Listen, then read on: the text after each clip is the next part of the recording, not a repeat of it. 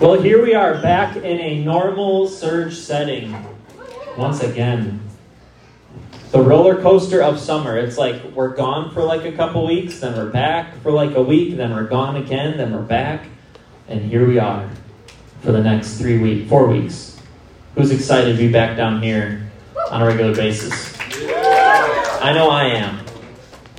Well, if you remember, way back uh, before NAYC, we were in James chapter 3. And James chapter 3 opens up with a, uh, a call to teachers. And uh, we are instructed to not let many of us become teachers because they will receive a stricter judgment. But then we go on through James chapter 3 and we learn about this very crucial part of our body. Can anyone tell me what that is? The tongue. The tongue. We learn about the tongue, and we learn about how it's such a small member, but it can kindle an entire forest with fire. We, heard, we know that it's set on fire by hell, is the words that James uses. It's full of iniquity, and it can control your whole body. And there's a very uh, key illustration that he used, and he talked about how, in the same way that you put a bit in a horse's mouth and can control the entire horse, you can control the entire course of your life if you can control your tongue. And so we know that that's a very crucial part of our Christian example and our Christian lifestyles, especially inside of the church and outside of the church um, as well. And then as we continue on through James chapter 3, we come to the crucial point where James begins to address our actions. How many of us know in here that our actions can speak louder than our words, right? We may say something um, and not follow through with it, but we might follow through with something that we necessarily wouldn't have said. And it can prove a little bit more about our heart and who we are. And we talked about Christian maturity and how you can tell by your actions uh, how mature you are as a Christian.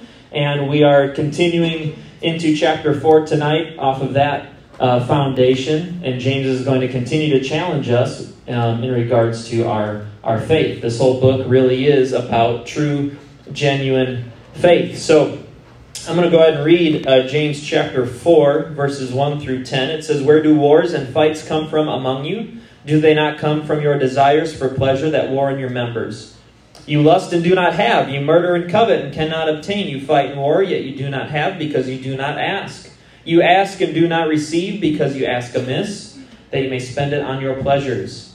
Adulterers and adulteresses, do you not know that friendship with the world is enmity with God? Whoever therefore wants to be a friend of the world makes himself an enemy of God. Or do you think that the scripture says in vain, the Spirit who dwells in us yearns jealously, but he gives more grace? Therefore he says, God resists the proud, but gives grace to the humble. Therefore submit to God, resist the devil, and he will flee from you. Draw near to God, and he will draw near to you. Cleanse your hands, you sinners. Purify your hearts, you double minded. Lament and mourn and weep. Let your laughter be turned to mourning and your joy to gloom. Humble yourselves in the sight of the Lord, and he will lift you up. I'm taking such a big chunk because my plan is to have this all wrapped up within the next three weeks. And on the fourth week, Hunter Kale is going to be up here speaking. So we are excited about that. Come on, more can be excited for Hunter. Come on, guys. You love Hunter. Seriously. You guys are just like, hmm, yeah. We're excited for Hunter to come up here in a few weeks from now. So, with that, let's go ahead and pray before we get started. Lord Jesus, thank you for this night. Thank you for bringing us all back here together in one place and in one accord. Thank you for keeping us all safe and healthy and watching over us. And God, we, are know, we know that you are watching over us over the next few moments. We know that you have had this night planned out for a long time, and you are you are planning to do something in the lives of every single person in this house tonight. And Lord, we just surrender and submit to your will in Jesus' name. Amen. So let's get started with James chapter 4, verse 1. Where do wars and fights come from among you? Do they not come from your desires for pleasure that war in your members? James is opening this chapter with a very crucial question. He's asking us about the content of our inner being. That's what he's that's what he's talking about. Where do these wars come from among you? Do they not come from your members? Do they not come from inside of you? or your desires for pleasure. The KJV uses the term lust there instead of desires for pleasure, which is an intense, passionate desire. Well, let's answer that question, shall we? Genesis 6 and 5 says, The Lord saw that the wickedness of man was great in the earth, and that every intent of the thoughts of his heart was evil continually. Jeremiah 17 9 says, The heart is deceitful above all things, desperately wicked. Who can know it?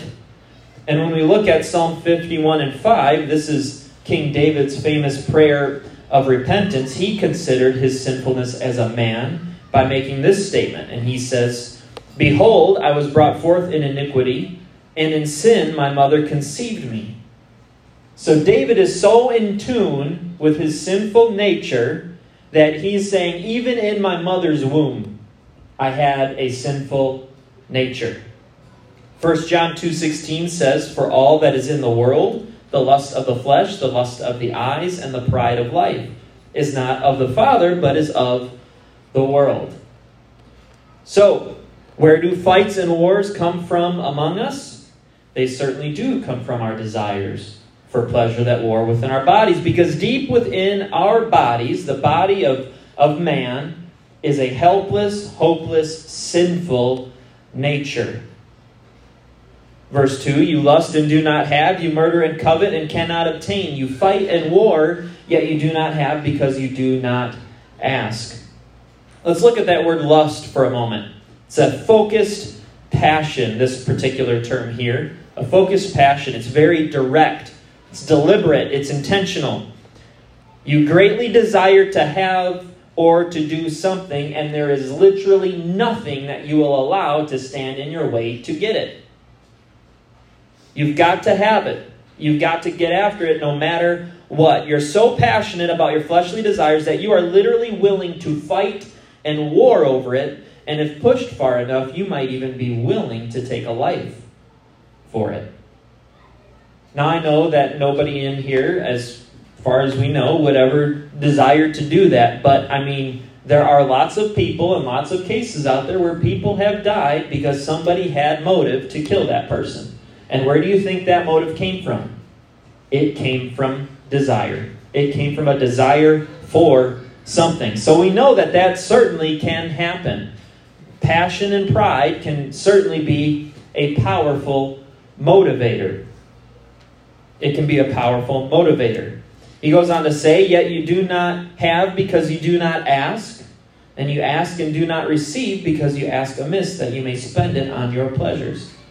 What James is saying here, you don't even ask for anything, but even if you did, you would never receive anything. Because deep within your soul, the only reason why you're asking is for your own pleasure. You're asking for the wrong reasons. You're asking for things so you can gratify the desires of your flesh, and it's all a self centered and a self seeking, prideful desire. We know from James 3:16 it says where envy and self-seeking exist confusion and every evil thing are there. When you're operating with this level of selfishness, you're opening up an entire world of evil and confusion.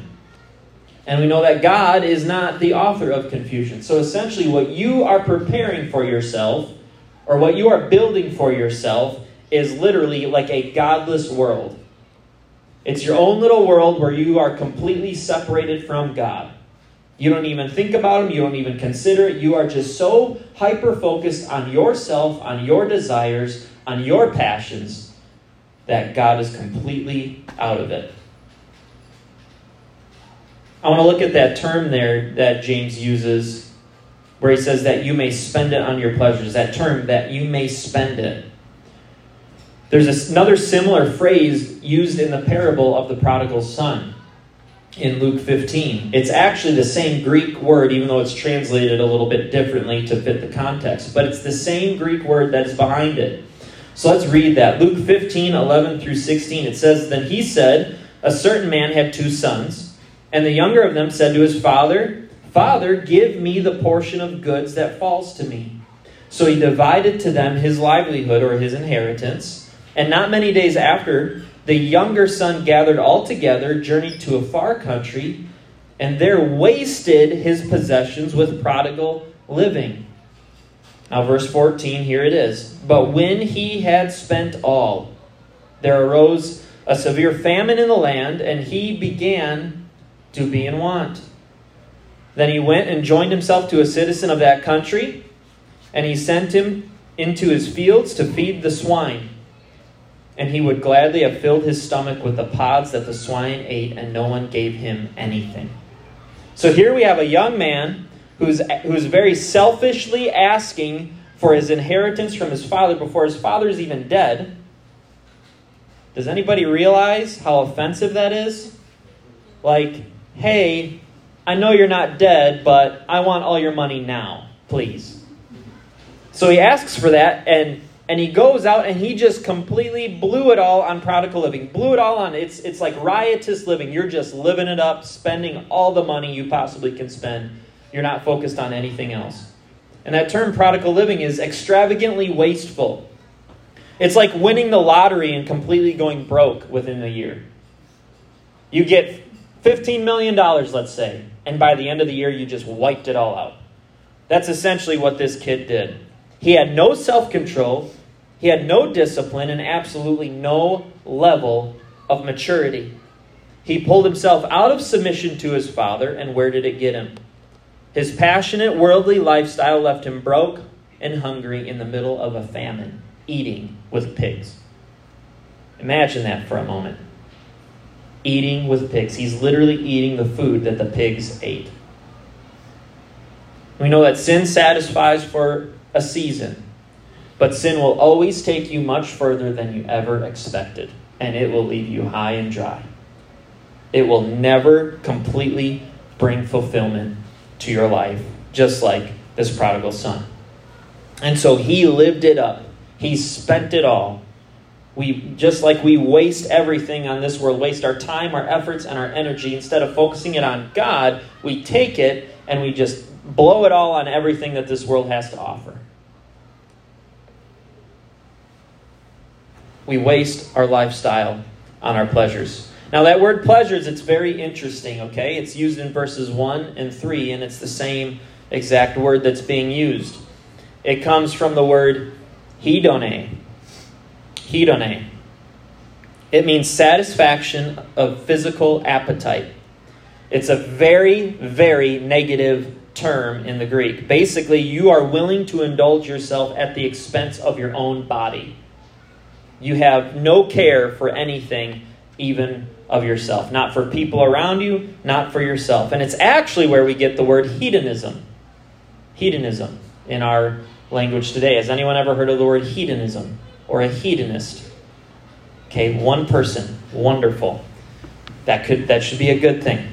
It means that you are engaged in the pursuit of pleasure. It's it's it could be it could be used to describe addiction, right?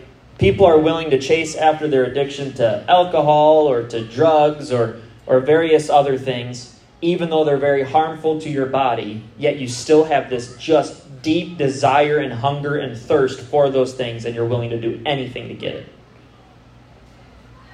You're willing to do anything to get it. I thought of this example when it comes to how James is describing this and how people are literally feasting on their pleasures, getting whatever they want, feeding whatever desire they have. My cousins used to breed Doberman pinschers. And so they had like these beasts walking around their house. And as a young man, I was petrified of Doberman pinschers. They just looked scary. And I can remember very vividly, like they would just feed their dogs anything. And I remember he had like this whole like double like cheeseburger like on the counter. And he just flat out handed it to his dog. And you just see those teeth just glistening in the light, and there's just drool and saliva going all over the floor, and the dog is just hacking away, chomping away, and in like four bites just completely consumes this hamburger. That's what I think of when I read this.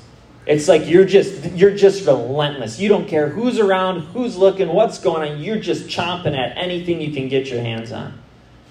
And I think we do the same thing with media and with various things like that. We've got to be very careful. That cheeseburger may not have necessarily been bad for that dog, but I mean, just that relentless chomping pursuit, trying to get your hands on any anything you possibly can, any video game, any book, any magazine, any website, any social media site. We just sit there and we're chomping at the bit to get these things. And it's like we're never satisfied with it, and it just dominates and controls all of our time. That term pleasure is actually used in Luke 8:14, which is where we find the parable of the sower. Luke 8:14 Now the ones that fell among the thorns are those who when they have heard go out and are choked with cares, riches and pleasures of life and bring no fruit to maturity. Think about that. When you're willing when you're willful when you willfully decide to live life focused strictly on your own desire for pleasure, it will never, never, ever matter where, when, or how much seed or word of God is cast into your life. It will always be choked out, it will never take root, and you're just going to continue to lack maturity in your life. Doesn't matter. Doesn't matter how many Sundays, Wednesdays, or rallies you're at. The Word of God is always getting choked out by all the time that is being consumed with anything but God. And as a result, you're going to be a fruitless Christian. You'll be a fruitless Christian. You have no roots to even grow, let alone bear any fruit. John 15 and 5 I am the vine. This is Jesus talking here, and you are the branches. He who abides in me and I in him bears much fruit. For without me you can do nothing. Everybody say that word, nothing. That's a universal negative. That means without Him, you literally can do nothing. You are 100% helpless and hopeless without Jesus. And he says, If anyone does not abide in me, he is cast out as a branch and is withered. And they gather them and throw them into the fire, and they are burned. If you abide in me, and my words abide in you, you will ask what you desire, and it shall be done for you. By this my Father is glorified, that you bear much fruit, so you will be my disciples. If you will commit to weeding out the thorns of your heart and of your flesh, then the Word of God can fall on good soil, and you will no longer be asking with the wrong intentions, spending it on the wrong things, but instead, when you ask of Him, it will be done for you. He will give you what you need, and you will bear much fruit. Otherwise, it's really as simple as this no fruit, no disciple. No disciple means no eternal life. No eternal life means no heaven. And no heaven means we're in hell. It's as simple as that. It's literally as simple as that. We're like that withered branch that was collected and scooped up off the ground and just tossed into a fire. How quickly does a little branch that you just toss into a fire get consumed? It's just gone. Now, I know these are probably you're thinking a little bit, wow, this is harsh. You got like the cannon out tonight. I mean, if you read your New Testament, Jesus taught about hell a lot. So we can't be afraid to talk about this. Because this is literally what it boils down to it's heaven or hell issues. Your time is a heaven or hell issue. Period. End of story. And we sit here and sacrifice our time on the altars of the world rather than on God's altar. That's the hard truth. What we can see here from verse 4 is that living for your own pleasures will cause you to become disjointed from God. Let's read that. Verse 4 Adulterers and adulteresses do you not know that friendship with the world is enmity with God? Whoever therefore wants to be a friend of the world makes himself an enemy of God. I want to remind you that James was a very devout Jewish man, okay? He was very devout, very well versed, and he, he really struggled to believe in Jesus. Because Jesus is teaching everything that is completely opposite to what James has been raised to understand about the Old Testament. And he was a very tough egg to crack. If you remember, he grew up in the same house as Jesus. We talked about that, that it would have been very hard growing up with a half older brother who was literally perfect.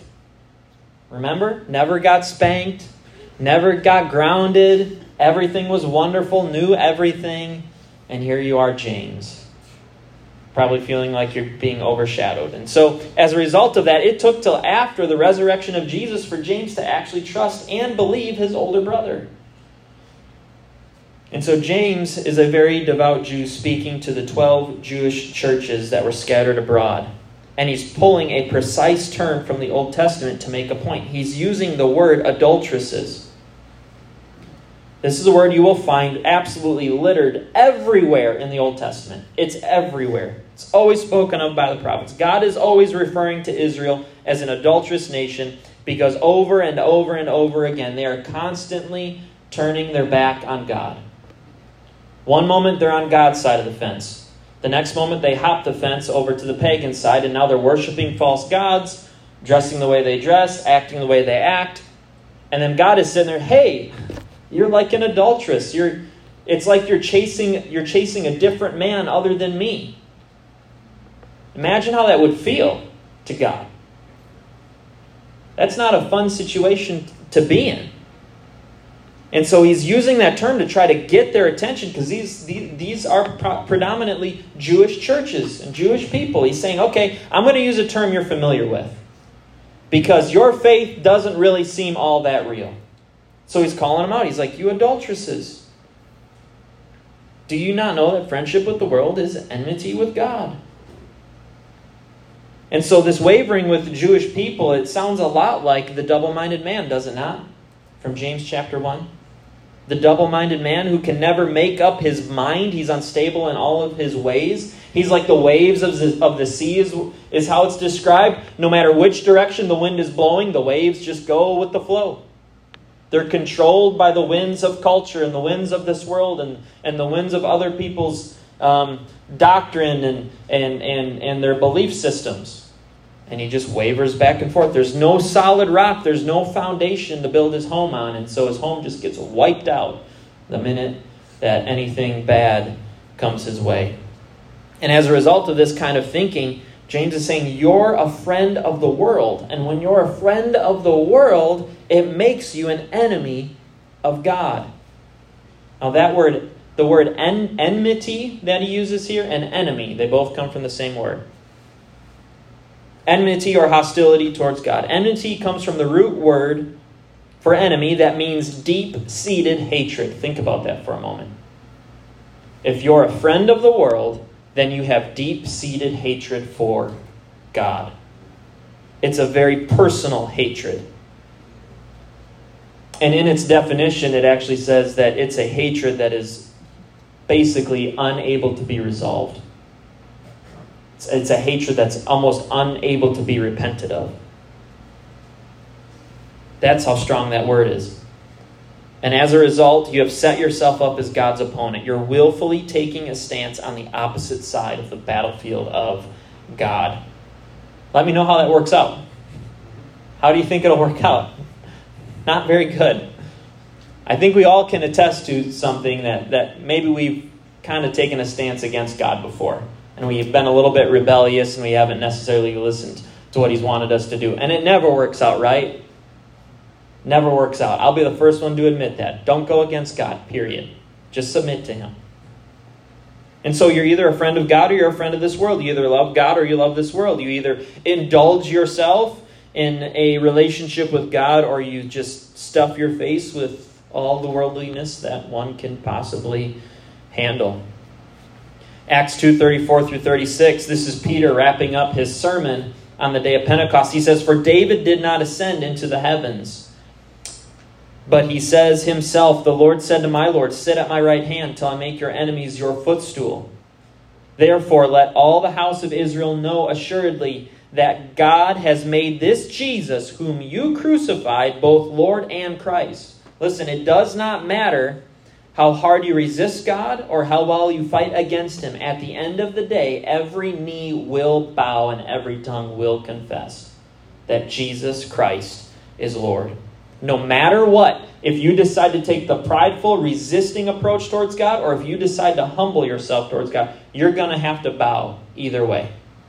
Either way. I would rather bow now in humility than be forced to bow later out of pride.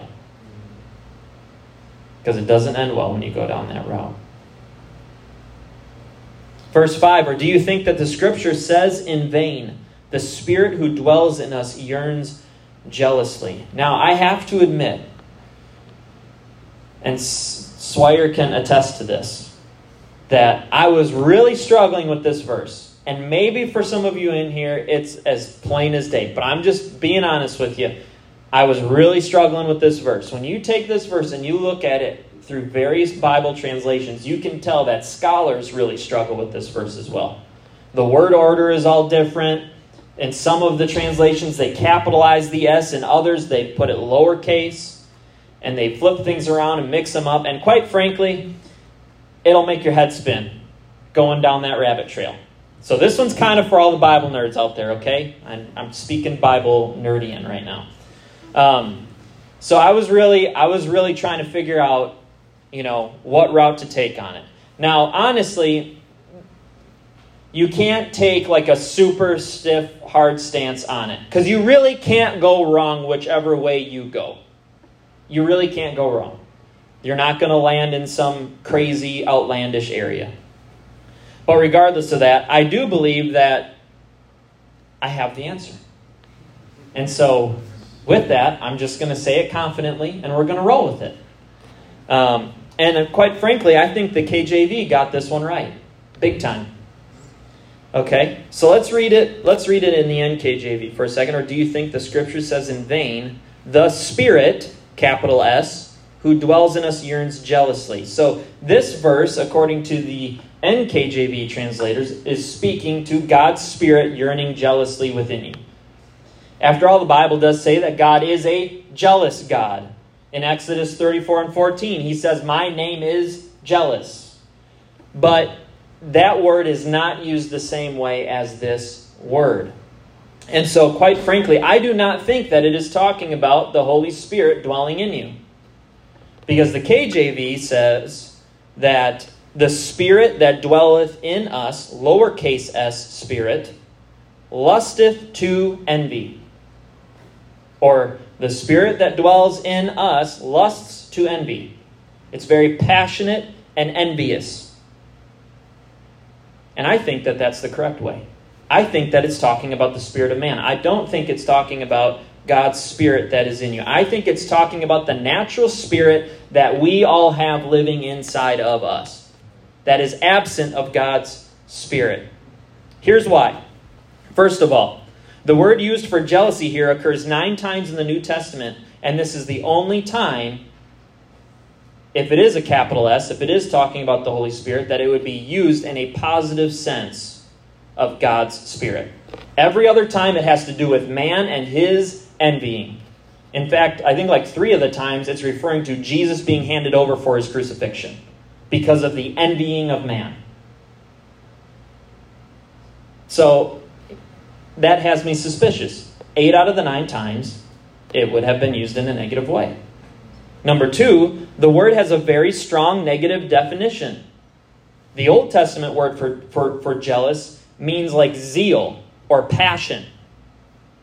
But, but this, this particular word in the New Testament means decay or breakdown or corrupt the strong feeling of desire due to the influence of sin, being glad when someone experiences misfortune or pain. Now, you tell me, does that sound like God's Spirit? I don't think so. How can the Holy Spirit display these kind of attributes and still be considered holy? That wouldn't make sense. Thirdly, it's the negative context of the passage up to this point. What have, what have we been hitting home? We're talking about your desires, your, your fleshly desires and passions and things that you chase after. I mean, the whole context of this is, is funneling through the, the sense of man's spirit, his inner man, and our fallenness. And finally, this powerful statement immediately follows in verse 6, which I think will make the point. But he gives more grace. Therefore, he says, God resists the proud, but gives grace to the humble. Even though you've been so distracted by your appetite for pleasure, even though your natural spirit desires envy, even though you're so jealous, you're so fleshly, God still gives more grace even though you're blind to the condition of your own heart. Do you think it says in vain? Is what James is saying. Do you think that it that it means nothing to say that your inner man is corrupt and immoral? He's saying don't ignore that. Don't ignore the condition or where you're at. Don't ignore your sin. Don't ignore your problems. Don't ignore what you have committed. Bring it to the light because God still gives grace no matter where you're at, no matter what you've done. God gives more grace. It's an endless supply of grace. Not to give us permission to sin, but to just simply wipe out all of our sins through genuine repentance. Therefore, he says, God resists the proud, but gives grace to the humble. Resist, that's another word for being in opposition to God, or in being in opposition. It's actually an old military term for organizing soldiers into a specific position or formation. You're not just against God, but you are literally, it's like you're facing an army that has been strategically placed to resist you.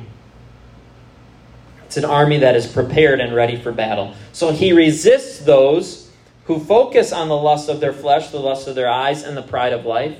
And he's standing in opposition to the self seeking and and immature people who claim to be Christians, but really their faith isn't real. That's exactly what's being addressed here. And while he's pushing back against the proud, he's reaching for the humble. He's extending a hand of mercy to provide grace to anyone who will humbly submit to him. Therefore, submit to God, resist the devil, and he will flee from you. When you resist when you resist the devil, when you submit to God first, and then resist the devil, that's the only way you can do that. The only way you can resist the devil is if you submit to God. If you submit to God, that means God's Spirit is dwelling inside of you. God's going to fill you with His Spirit. You'll speak in tongues. You're going to be full of the Spirit, overflowing with the Spirit. You now have the ability to resist the devil. Why? Because with that Spirit in you, you are now a part of God's army instead of the world's army you now can stand in resistance and opposition to Satan rather than to God. Verse 8. What do we do with all this tonight? This has been a very heavy message, I admit. But there's really no way around it. It's just that blunt and that straightforward. This is what you can do draw near to God, and He will draw near to you. It's a multiplying force. As you draw near to him, he draws near to you. If you resist him, he's going to resist you. So you push away, he's going to push away too. And you're going to go out away from him faster than you can blink. But if you draw near to him, he draws near to you. Cleanse your hands, you sinners, and purify your hearts, you double minded. Lament and mourn and weep. Let your laughter be turned to mourning and your joy to gloom. Humble yourselves in the sight of the Lord and he will lift you up. If you would all stand with me. Once again, James is addressing true faith versus fake faith, real Christians versus fake Christians. He's constantly bringing us to this place. And so, again, tonight, as we are closing here, we need to start to perform some self examination to determine if we indeed do have genuine faith. No matter who you are or where you're at in life, the answer for us all here tonight is the same it's humility. And humility is never more real than when it's expressed through genuine repentance. so if you're still on the fence about Jesus tonight, if you if you can honestly look at your life and say, Yep, I've got real faith. I see the fruit of that. And so I just need to continue to remain committed to God. great, good for you. But if you say that and you're really lying to yourself, it's time to repent. It's time to get right with God. There is nothing, nothing like real humility in repentance. 1 John 2 16 through 17, once again. For all that is in the world, the lust of the flesh, the lust of the eyes, and the pride of life, is not of the Father, but is of the world. And the world is passing away, and the lust of it. But he who does the will of God abides forever. This world and its passions are all passing away, they will all be destroyed. But God and His Word, His perfect will, it will last forever. And God is not willing that any should perish, but that all should come to repentance. So let's turn back to Him tonight through humility and repentance. Let's pray. Lord Jesus.